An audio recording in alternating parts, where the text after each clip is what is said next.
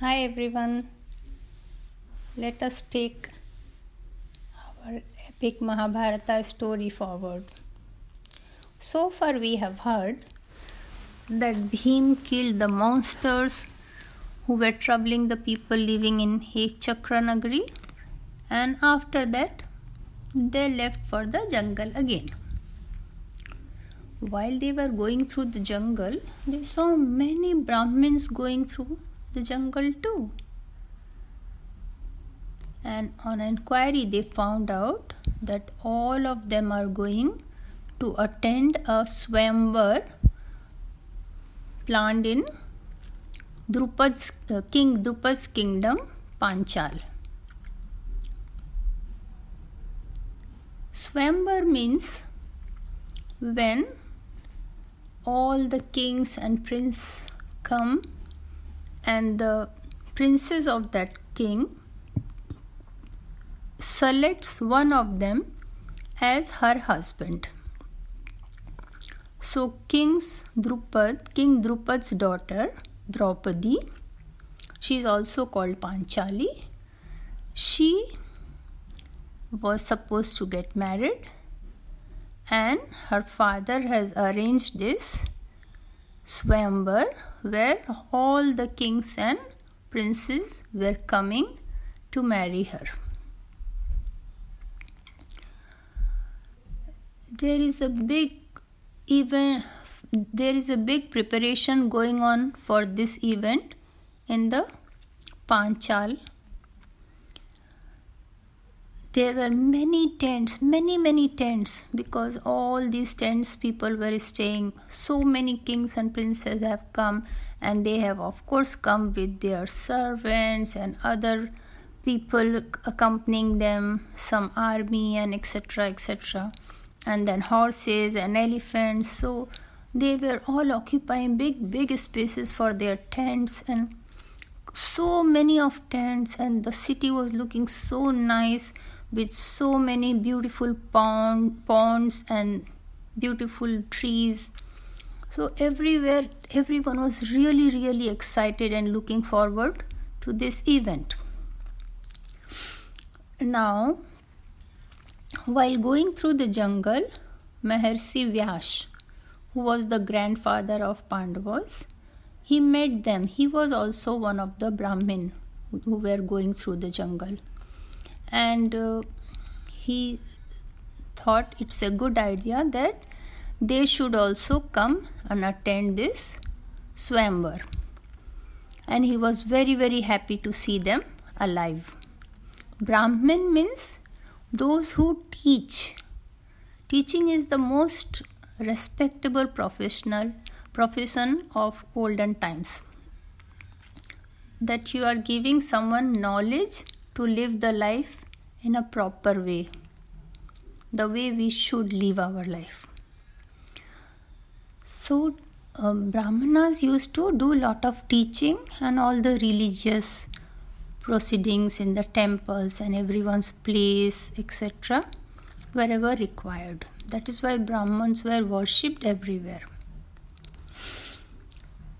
So, all of them reach Panchal and uh, Pandavas don't go to the city, they just stay outside in the outskirts in one uh, pot maker's house. And then they will go to city every day and find out from others what is going on, what kind of preparation, and everyone was looking forward to this Swamvar event everyone heard that there is a big condition to ma- marry Draupadi. They have put a big container which was around 12 inch round and had a glass cover inside that container had water and a golden fish. The golden fish was constantly moving in that water, and this, this thing was put on the ceiling of the tent. And every person, all the prince or kings who want to marry Draupadi, they have to sit there just below that plate where the golden fish is revolving and look at the image in the water. There was water below that plate where they are sitting, and in that water, they have to see the image of the fish and put the arrow such that it hits the eye of that fish. It was a very difficult challenge, and one by one the kings went on coming and trying, but they just didn't succeed at all. And those who were sitting and have not tried, of course, they were really, you know, smiling and trying to ridicule the people who have tried and not succeeded. But it was really, really difficult. It was not an easy thing to do. And even Duryodhan from Hastinapur had come with his friend Karna. And he also went and tried, but he could not do it because he was uh, good with his mace. He was a good wrestler, but he was not very good with arrow. So he was not successful. He was disappointed and went and sat down. And when his friend Karna thought he will do it because he was very good with arrow, but immediately Draupadi said, I don't want to marry the son of a, a horse keeper. So Karna was insulted and he did not come forward. he sat down. And then King Drupad was really disappointed because all the kings and princes have already tried and no one has succeeded. So he was thinking, oh my god, will this happen that my daughter doesn't get married at all? Then Yudhishthir told his brother Arjun that now you please go and try. So Arjun gets up and goes there. Everyone is really shocked that a Brahmin is coming to do this but they don't protest because no one has been able to do so far. So Arjun goes, picks up that bow and the arrow and concentrates, looks at the eye of the fish and hits it. And lo, he has done it. Yes, he has hit the eye of that golden fish. Everyone was really really surprised and all the people of the kingdom were very happy. They started singing and dancing and uh, putting flowers on arjun and then there was a big celebration. But other people the other kings they felt insulted because a brahman has done it why were they invited there just to be insulted? So they thought they should come together and fight with Drupad's army and just teach him a lesson. But then Bhim and Arjun came out, and Bhim just plucked up a tree with all its roots and he started, you know, taking it round and round everywhere, and all the people were just getting they were all falling down and nobody could nobody could fight with him. And then arjun was shooting with his arrows and all the people who had the mind to you know uh, fight with king drupad's army they all had to go back. They had to retreat and king drupad was very happy to find out arjun as his son-in-law and everyone came to know that Arjun and all the four brothers are alive. They were all so happy. And in Hastinapur and here Duryodhan and Karna, they were so, so very sad because they are alive. Oh my God. Anyway, so now Arjun and all the four brothers take Draupadi to meet their mother. And the mother, they call her mother, they call their mother from outside and say, Mother, see, we have got such a valuable thing for you today.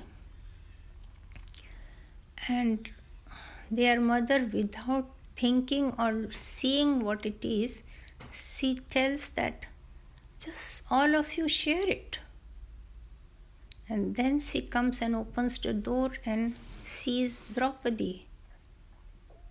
And then she doesn't know what to do. But she has already said it that all of you share it. So now Draupadi became the wife of all the five brothers. And when Dhritarashtra heard about heard that the Pandus are alive, then he was advised by Bhishma Pitama, Vidur, and others that they should be called back to Hastinapur and they should be given half the kingdom.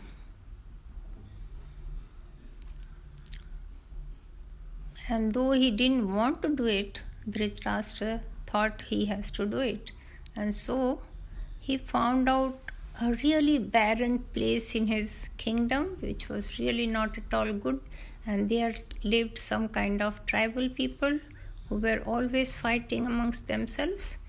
So he gave them that portion of Hastinapur and told them that you can make your country there.